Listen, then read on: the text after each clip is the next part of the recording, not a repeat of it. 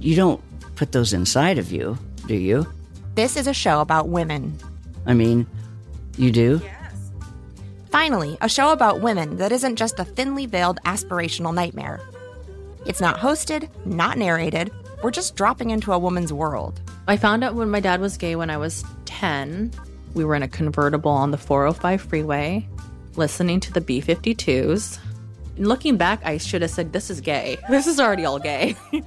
Listen to Finally a Show on the iHeartRadio app, Apple Podcasts, or wherever you get your podcasts. Hi, I'm John Hope Bryant, host of Money and Wealth on the Black Effect Podcast Network. I'm an entrepreneur and a businessman. Now, every Thursday, my newest venture is educating you on how to win financially. Even better, I'm going to teach it in a way that, well, you can understand. I'm going to meet you where you are and take you where you need to be. We all might have different starting points and end goals, but as long as we have the desire to acquire financial freedom, it can be done. Listen to Money and Wealth with John Hope Bryant every Thursday on the Black Effect Podcast Network, iHeartRadio app, Apple Podcasts, or wherever you get your podcasts. Hi, I'm Martha Stewart, and we're back with a new season of my podcast. This season will be even more revealing and more personal, with more entrepreneurs, more live events, and more questions from you. I'm talking to my cosmetic dermatologist, Dr. Dan Belkin, about the secrets behind my skincare. Ankur Jain about creating a billion dollar startup. Walter Isaacson about the geniuses who changed the world. Listen and subscribe to the Martha Stewart podcast on the iHeartRadio app, Apple Podcasts, or wherever you get your podcasts.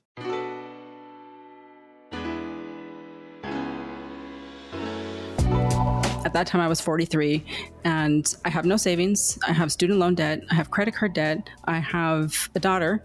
And the answer to changing my life is not going to be getting yet another job. The answer is going to be me actually building something bigger than I have ever been a part of before.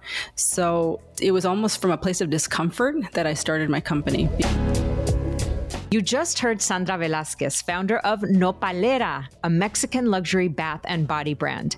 And if you're a fan of Shark Tank like I am, you probably saw her on a recent episode where she stoically and proudly stood her ground amongst the sharks. She had a dollar amount in mind and would not budge for anything else as far as an investment from the sharks was concerned. We talked to Sandra about why she decided to start her business in the first place in the middle of a pandemic, the strategies she implements to grow Nopalera, and much, much more. So let's just dive in. Let's go. Hi, Sandra. How are you? I'm doing great. How are you? Thanks for having me. Well, I am such a big fan of you, of your brand, of your efforts, of everything that you're representing for La Comunidad Latina, La Mujer, small businesses, entrepreneurs, all of that in a bag of Nopalera soap. Thank you so much. So, Nopalera is a line of luxury body care with products such as cactus soap, botanical bar, and exfoliants. And you have said that your love for your culture culture is the heart of Nopalera. So, talk to us about that. Yeah, well, you know, I used to be a professional musician. So, I was the lead singer and the band leader of a, of a Latin alternative band called Pistolera for the majority of my adult uh, life. And I thought that I was put on earth to, you know, share my cultural stories through music. And it seems like a big jump, you know, being a musician to all of a sudden being an entrepreneur and owning a beauty brand seems, uh, you know, a little random. But actually, the mission is the same, which is, you know, to celebrate and elevate our culture and tell our stories. I, am just doing it with a different paintbrush now, I'm not doing it through music anymore. And uh, really, for this brand, for Nopalera, what I wanted to do was I set out very, with a lot of intentionality from day zero to create a high end Latina brand to disrupt the historically Eurocentric beauty shelves. You know, we Latinos are 20% of the population, and yet I don't see any premium Latina brands on shelves. I see brands with French names, with Italian names. Um, and so it was really about positioning our culture as aspirational. Why do you think that is so important? Because I'm totally right there with you. I feel like as Latinos, we're always positioned as like second class citizens. We never get the spotlight. We never get to be front and center, right? So why was it important for you to really drive that point home? Well, I think f- first and foremost, us being 20% of the population, um, it just makes no sense why we're not already there. Like, why aren't there already five brands like Nopalera? You know, like it doesn't really make any sense. So in business, you know, you often people often talk about the white space opportunity. You know, what is the white space? Where is there? What's missing? Right? And and I really flipped that on its head and said, actually, the opportunity it's the brown space opportunity.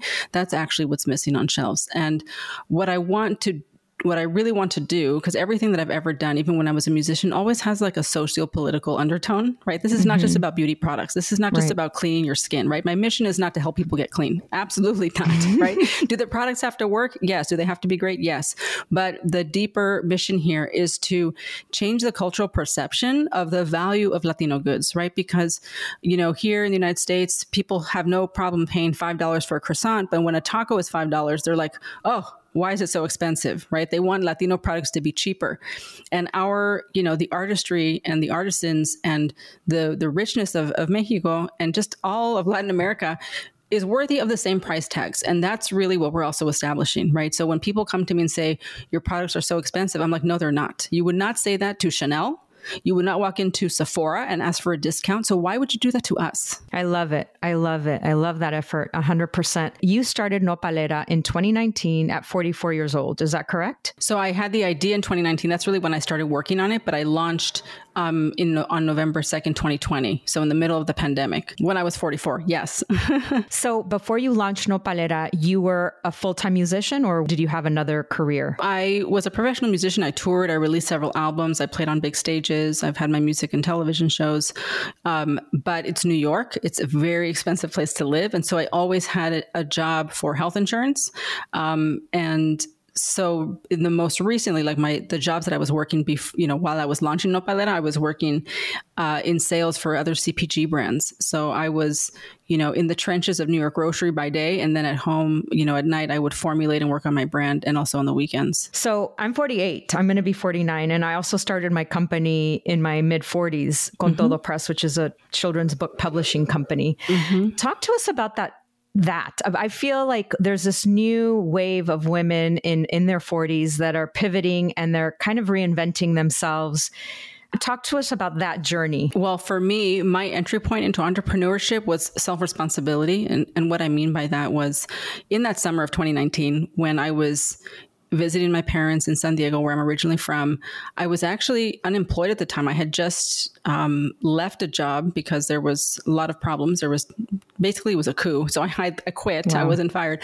I quit. So I, for the first time in my adult life, I was unemployed, and that was very scary because I looked at my life like here I am. At that time, I was 43, and I have no savings. I have student loan debt. I have credit card debt. I have a daughter, and the answer to changing my life is not going to be getting yet another job. The answer is going to be me actually building something bigger than I have ever been a part of before.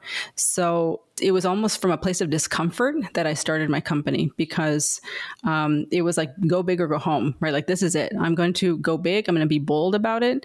Some mm-hmm. people are mm-hmm. going to get mad about it, and um, but I really focused in on the opportunity and what was missing in the market and and built for that right so to me i think i like to inspire people to live boldly because i'm a very courageous and bold person and um, there's no such thing as you're too old to do xyz um, right. and also you know covid was the was like the great reset button for everyone because people took a look at their lives and they were like, wow, maybe this is a great opportunity. I don't really like my job. Let me go start a business or let me, you know, whatever they, it just, they were, everyone was stuck at home, right? So it gave people time to think for the first time in a long time. And I think a lot of women do want to be entrepreneurs, but sometimes they have a hard time. And this actually happened to me trying to figure out what is that product that I'm going to bring to life. So the concept of nopalera, how was that birthed? Well, the concept was birthed by me First of all, I was learning how to make soap that summer in 2019. As a hobby or like is that something that you always like had a passion for or is it just like hey let me take a fun class it was really just kind of on a whim because again i was unemployed right so here i am with time on my hands and i'm at my parents house in san diego and um, it, I was like, well, let's just. I told my daughter, I was like, this summer we're just going to learn how to make stuff. We're going to make, you know, lotion bars. We're going to infuse oils with botanicals, and so I just kind of got into formulating. Um, and my first commitment was to myself to really learn how to formulate, to be an actual formulator. So I actually enrolled myself in formulation school, uh, Formula Botanica, which is based in the UK, and it's a very intensive, like year long program. And I put that investment on my credit card because, again, remember, here I am unemployed with no money. How am I going to start a business, right? So that's another point that I want to make to people that you don't need to wait until you have all the money to have an idea or to begin because now that I'm in the middle of this seed fundraise, I'm, I'm raising $2.5 million, um, and I'm almost done, is that there's plenty of money in the world. You, if you don't have money and you don't know anybody with money, then you just need to go meet new people. Go put yourself into new rooms where the money is. Because what I have learned through this process is that once you meet one person with money, you meet five people with money. Because all the people with the money hang out with each other and they know each other and they're all looking for deal flow and where to invest their money. Um, so the idea was, you know, just going back to your question, was just I was learning how to make soap. I substituted aloe vera for nopal, and um, kind of the idea was born. And I realized that this plant that I had grown up with was going to be the key to the success of this brand because I knew that all Latinos had grown up with nopal. I mean, all Mexicans, right, had grown up with nopal. Right. And it would speak to them first. Um, and also, it's an amazing plant, right? It's highly regenerative, it's sustainable. We can eat it. You can make textiles from it. You can, you know, cleanse your skin and hair. And I just didn't, I had like this aha moment, but also like, wow, I have known this plant my entire life and I've totally overlooked it. And I'm going to build a high end brand around it. The whole aesthetic, the branding, the bright colors, I think you got that right from the beginning. Talk to us about that process. Did you think about the branding at the same time that you were thinking of your company of what like when you were starting or how you came up with the name and the colors and the branding and all of that yeah so because i knew that i was going to be creating a beauty brand i knew from just my time in, in sales and just being a, uh, you know working in the music industry that branding was going to make or break this brand you mm-hmm. cannot enter into the beauty industry and have not good branding. Right. and and expect that your ingredients are going to make you succeed. Absolutely not. Like beauty is an aspirational category. We as human beings are emotional creatures. We buy based off of emotion. You know we are attracted to colors then shapes and then text. So i knew you know that the branding was going to be critical to this brand success, which it has been. Um, and so my first investment was in in, for enrolling in formulation school, right? Learn how to formulate. My second investment was in branding. So I called my friend, you know, Abby Haddocken, who is the designer behind this brand, um, and told her what I was trying to build. And I created a whole presentation to present to her that really spelled out the mission of the brand, who the customer was, why it needed to exist, what our core values were. I really built the brand right? I wrote it out like I was creating a religion, which I recommend to all founders. Like, really sit down and build your brand, you know, because if you don't have that, your a logo is not going to save you. So, um, you know, I asked again, I have no money right at this time. So I'm asking Abby Haddocken, my designer, for a payment plan. Like, can can we spread these payments out over like five months right and she agreed which obviously allowed me to be able to do this so that was really working on the formulations and the branding both took a year and so i worked on them concurrently and i read an article that says that 600 boutiques applied to sell your product. So does that mean that they're not that you have to approve them or they're already in these boutiques? Talk talk to me about that. Yeah so i think it's like over now maybe 700 boutiques have applied. We get inquiries every single day. I honestly um, stop looking at the emails. I, I, I, filter them to a different folder because my head of sales um, takes care of that. So yes people apply through our website and then uh, priscilla our, our wholesale manager vets them like make sure like they're not too close to an existing account we already have that they carry brands that are aligned with nopalera that it's really a good fit. Um, and then once she vets them and says yes, then she provides them, you know, the, the information to to purchase. Um, so we've turned down like hundreds at this point. And then you obviously mentioned that your sales team funnels at. Who is the first employee or contractor besides the branding that we already talked about that you hired for your team? Mm-hmm. Marketing. So I started with um, so Sam Gomez is our marketing manager. She started as a freelancer, right? I hired her for like five hours a week. Like, can you please help me with, you know, um, posting on Instagram or creating something? And then it turned into, um, you know, two hours or like you know 10 hours a week. And then it turned into like a monthly retainer. And then i was like you know what? Can now she's just a full-time employee. She's a w2 employee you know um, with a 401k and um, you know paid vacation. So that was really my first uh, hire because you know marketing is at the really what we're doing is we're running marketing companies you know?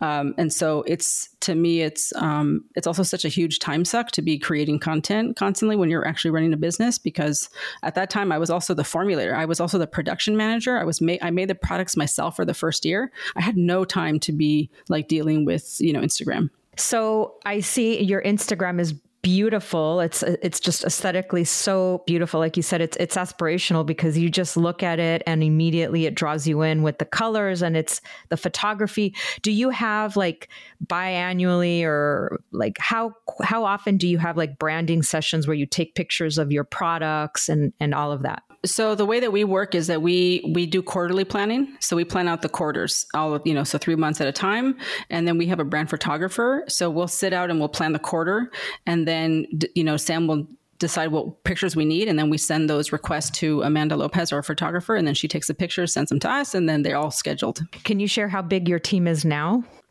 Yeah, I think we are. So not everyone is full time, but it's me, Sam, Edith, uh, Priscilla, and then Sean part time.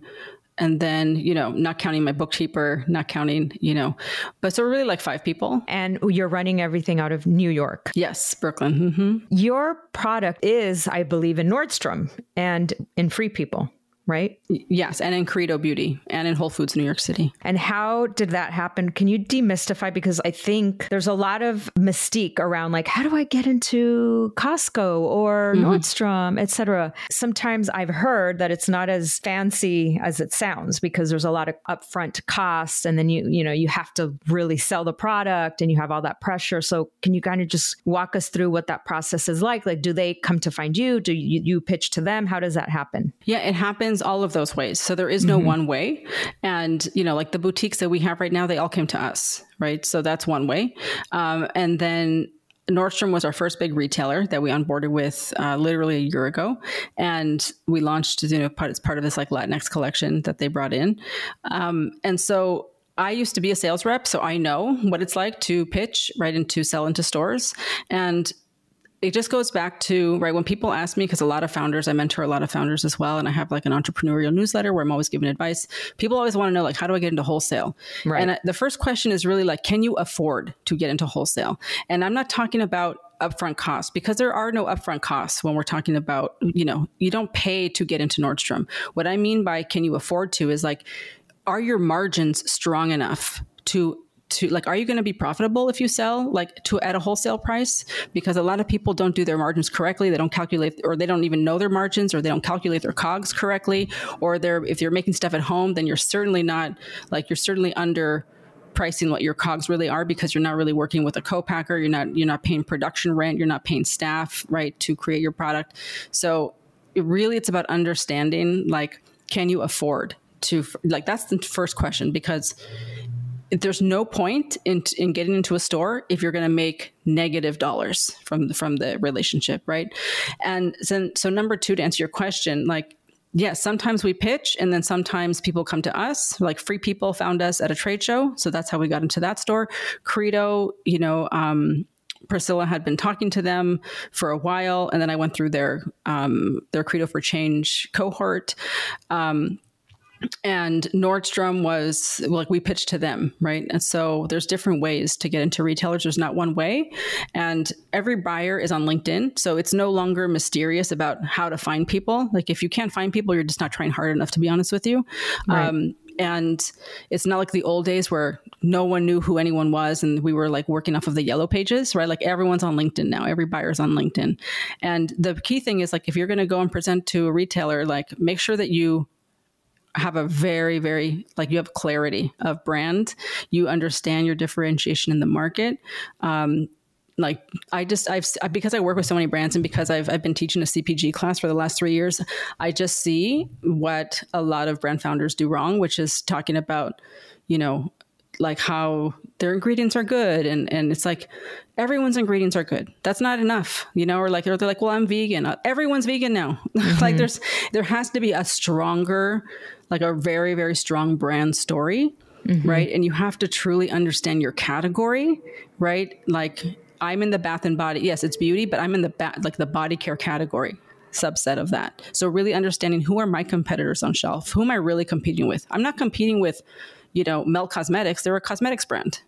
Right. Right. So, really understanding the market, um, really doing your homework in advance, understanding your competitive shelf, um, making sure that you are priced correctly, you know, and then you know, to your point, what why it's expensive to deal with retailers is the support that's required, right? So one of the meetings that I had today was with um, with an in-store sales support uh, company, right? And they will go in. They'll they have field teams all over the country, and they go in. They merchandise your product. They get reorders. They educate the store staff. You know, this is like twenty thousand dollars a month, right? So. Um, that's the that's what it means. Like when people say it's expensive, it's that, right? It's the support. You have to give free samples. You have to give free product to the store staff to educate them. You have to hire a, you know a merchandising team, right? Because the store does not. No one at the store knows what your brand is. You know. And then also, don't you have to have a lot of inventory on hand? So you have to put up the money for that inventory? Yes. So there's that, but it really depends on how many stores are you launching into, right? And that's the conversation that you have with your buyer. Like what is the forecast? What's the first purchase order going to look like? What do replenishment orders look like after that? So that's something that you should be prepared for because you asked in the first meeting. So it shouldn't be a surprise. And you you mentioned you have a co-packer, right? Mm-hmm. What is that for people that are listening and don't know what that is? And how long did it take for you to finally get a co-packer and how important and pivotal has that been for your business? Yeah, so a co-packer, otherwise known as a contract manufacturer, otherwise known as a manufacturer, otherwise known as a factory, these are people that make products. Mm-hmm. So I made the products myself for the first year only because I couldn't find a co-packer to take over my formulas. I couldn't find someone who would make my soaps the way that we make them in custom molds. It's very laborious. Um, who could bake our, our botanical bars, right? These are unique products with unique molds and shapes. Um, so it took me a long time to find someone. Um, and it's, I, I can't even imagine trying to make my own products now. There's just absolutely no way. I mean, it was really difficult trying to scale, and I was wearing hospital scrubs every day, covered in oils, and everyone thinks it's so cute and so like great, and like you know, and everyone wanted to, all the you know, media wanted to come and film me like making my soap. I'm like, this is not what we want to glorify. Like, we want to show that we can start businesses and co- outsource things to be made because that's how all beauty brands are made. No one's making their own products you know? so you were working many hours a day until you got to the point where you can find a co-packer you were comfortable with. Like you were literally in, in your apartment, I'm assuming, or your house in New York making all of this? In the very beginning, I was in my house, but uh, like by month three, I had found a production space because I, I grew my house like immediately. So I had to go find a, a studio, um, and then I had to hire two assistants and train them. Um, and yeah, it's so it's just very laborious. Time for a short break, but when we come back, Sandra talks to us about hustle. In a world turning more and more towards self care, is hustle a bad word? Well, she tells us. We'll be right back. I don't understand what the big fat ones are. You don't put those inside of you, do you? I mean, you do? Yes. This is a show about women Okay, so I just reapply my lip gloss after eating a delicious lunch. We are headed back now to European Political Systems class at Baruch College. Woo! Finally, a show about women that isn't just a thinly veiled aspirational nightmare. That's it, that's actually the name of the show. It's not hosted, not narrated, we're just dropping into a woman's world. It's like reality TV on the radio. I found out when my dad was gay when I was 10. We were in a convertible on the 405 freeway, listening to the B 52s. Looking back, I should have said, This is gay. This is already all gay. Listen to Finally a Show on the iHeartRadio app, Apple Podcasts, or wherever you get your podcasts.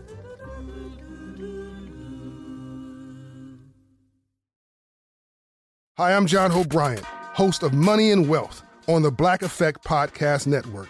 I'm an entrepreneur and a businessman, some would call a thought leader. Now, every Thursday, my newest venture is educating you on how to win financially.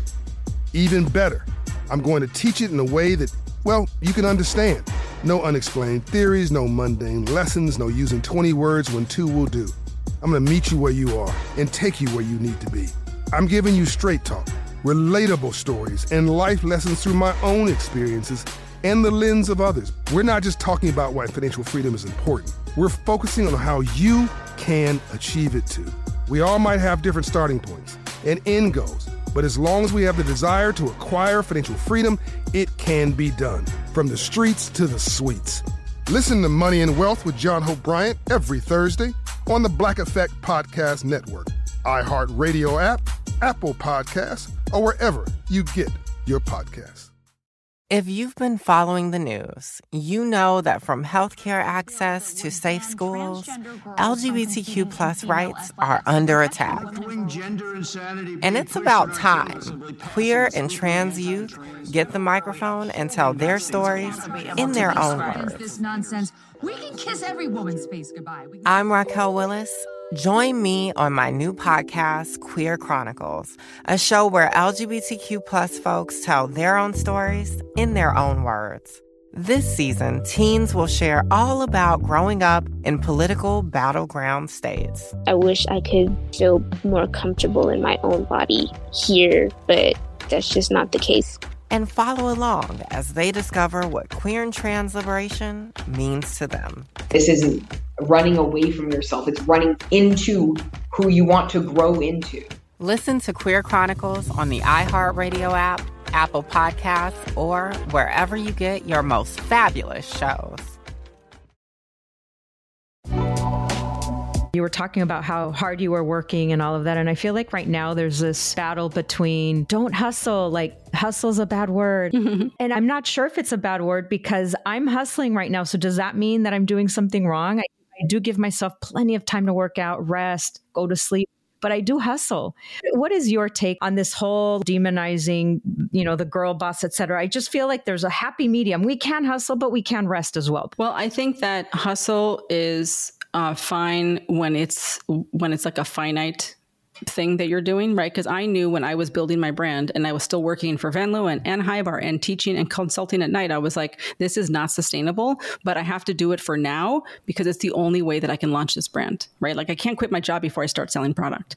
So, um, so I knew I was like, I just, uh, it's going to take me a year, right? I'm going to have to work my, I'm going to have to burn both candles, you know, birth bone, both ends of the candle at the same time uh, for a year while I get this off the ground. And then hopefully I'll be able to quit, right? So I think that if, if you know that there's an end in mind, right? Like that it's possible, but over a sustained period of time, I think what really the problem is, I don't think that the problem is hustling. I think that the problem is that people try to do everything themselves I think that women, especially, are expected to, you know, we are expected to somehow take care of the house and also run the business and also cook and clean and raise the children while we're running businesses when really you should be outsourcing as much as possible so that you can focus because you cannot it really depends on what you're trying to build. You know some people they want to do everything themselves and they don't want a co-packer to make their products i'm like okay well then you're never going to scale. So let's just be realistic about what you're trying to build. Don't tell me that you want to get into ulta but you want to make your products yourself. It's not going to happen. So be very again deliberate and honest with yourself about what you want and what you're trying to build what you're good at what you're not good at and outsource right? When i launched my brand I'm outsourced cleaning my i, I got a cleaning lady. I, start, I signed up for a meal delivery service and i because i live in new york i'm able to outsource my laundry. Like they pick it up from my porch, they deliver it the next day, and I'm still too busy.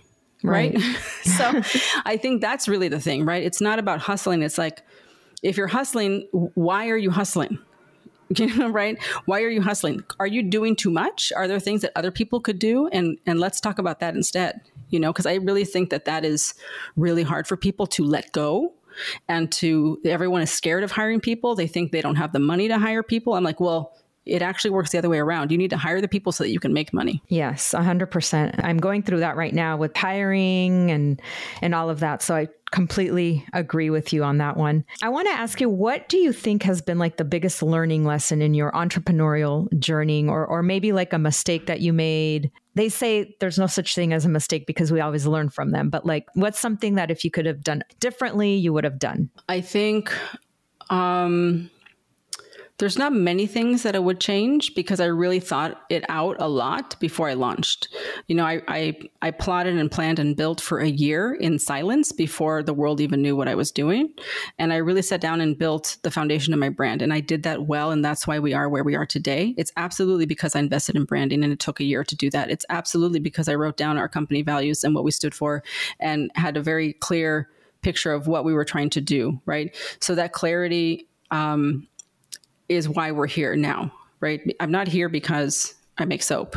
Lots of there's plenty of soap in the world. Like why my soap, right? It's about what it stands for. It's about how it looks. It's about how it makes people feel.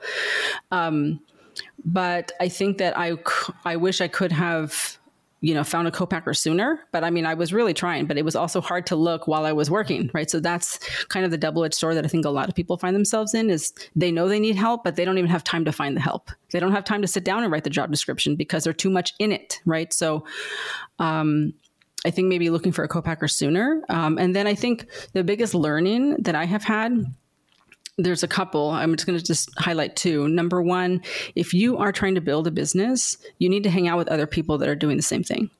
Um, so I, you know, as I mentioned, I was a professional musician. I know a lot of amazing musicians and a lot of them that have no money. And so that's not going to help me build my multi-million dollar empire, right? And this is not to be mean. This is not to say right. that you should st- stop being friends with people, but you need to surround yourself. You need to find a new squad of people who are also trying to change their lives and also building something and also in the same boat as you and ideally a couple steps ahead of you, even revenue wise, so that you can learn um, and normalize what it's like to build.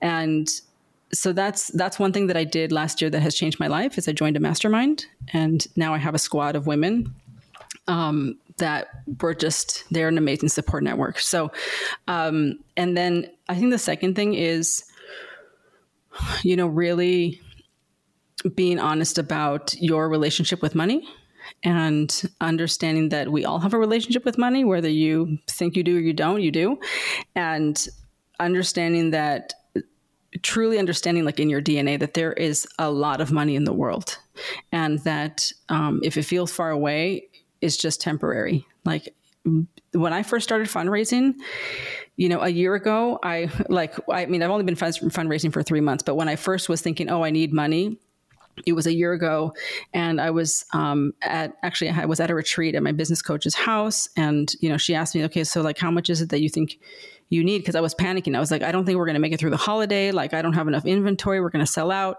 You know, um, she's like, Well, how much do you think you need? And I was like, I don't know, like a hundred thousand dollars. And she was like, That's it.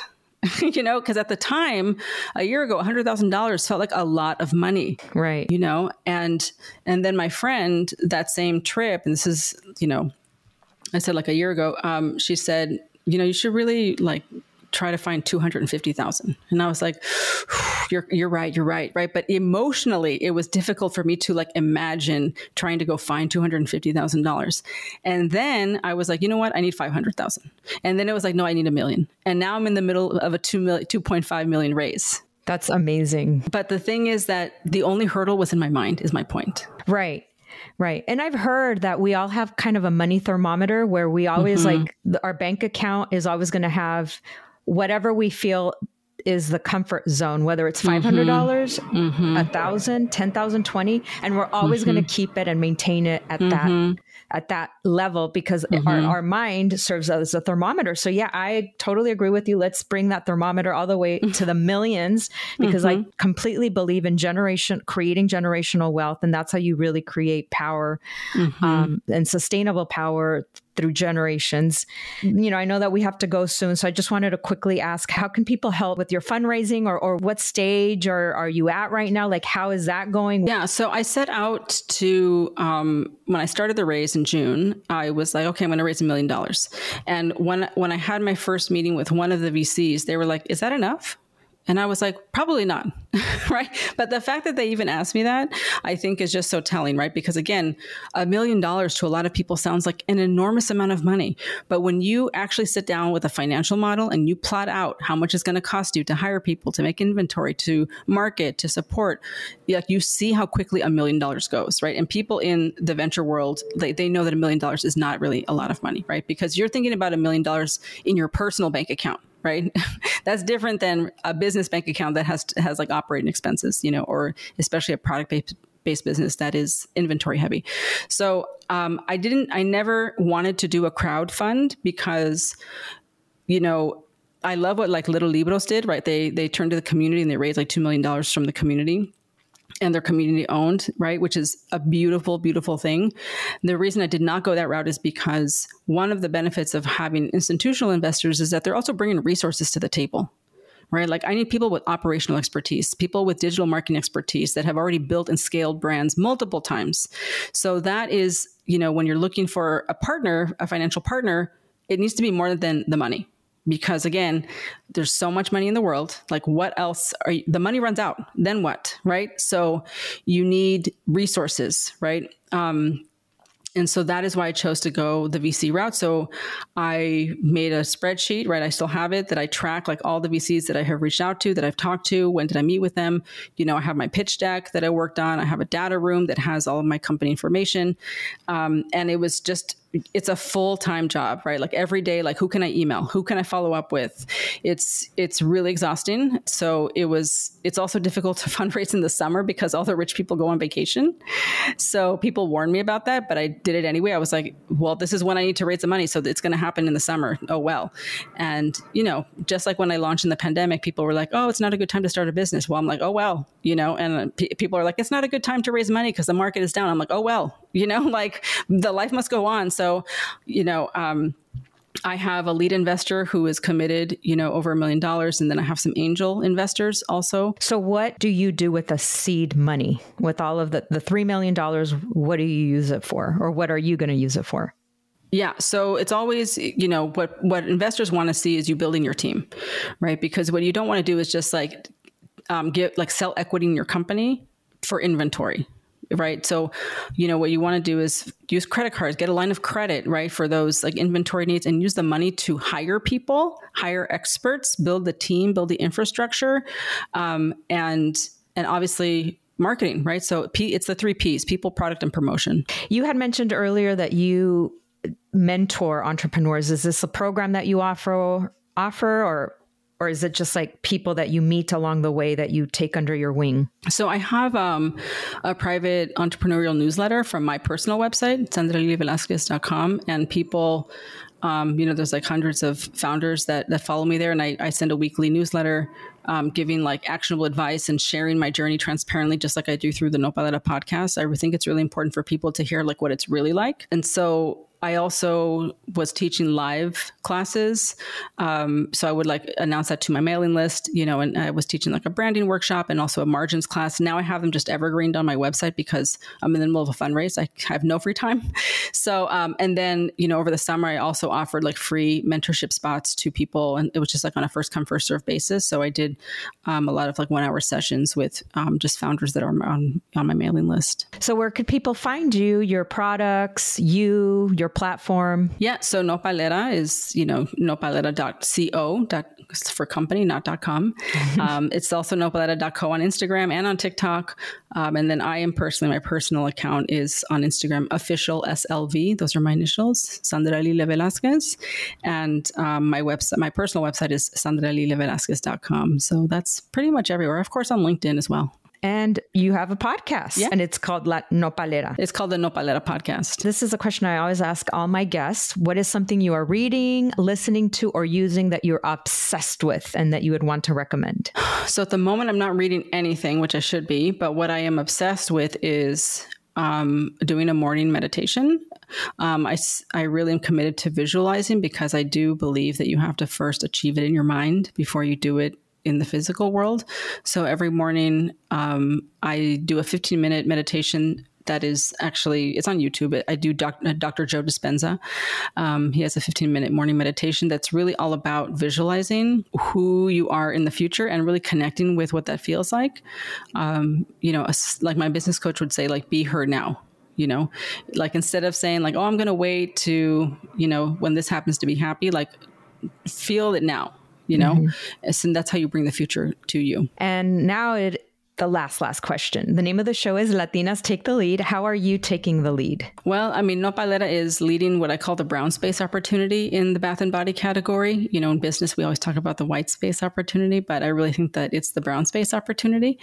So that's a, a term I coined and I'm using all the time. Um, and really showing our community what is possible. I have a collection, like an actual growing collection of letters from founders and just people in the community thanking me for creating this brand and making showing them what's possible.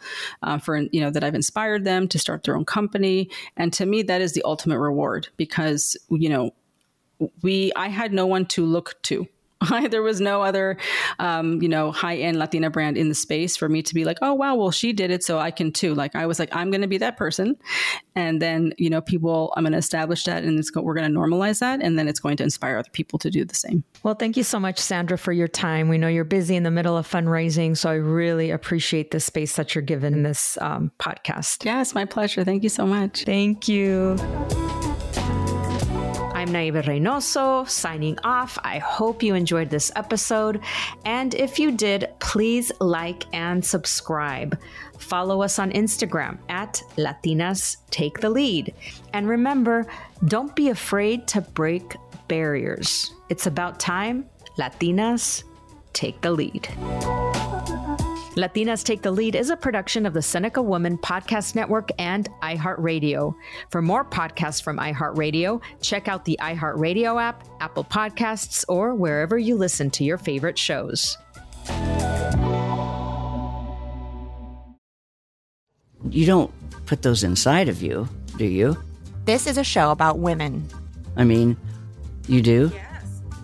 Finally, a show about women that isn't just a thinly veiled aspirational nightmare. It's not hosted, not narrated. We're just dropping into a woman's world. I found out when my dad was gay when I was 10. We were in a convertible on the 405 freeway, listening to the B 52s. Looking back, I should have said, This is gay. This is already all gay.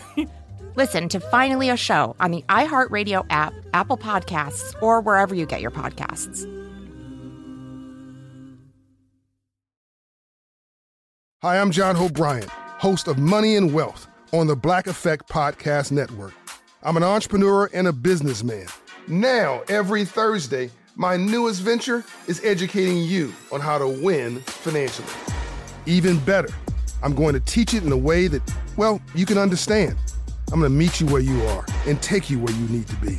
We all might have different starting points and end goals, but as long as we have the desire to acquire financial freedom, it can be done. Listen to Money and Wealth with John Hope Bryant every Thursday on the Black Effect Podcast Network, iHeartRadio app, Apple Podcasts, or wherever you get your podcasts.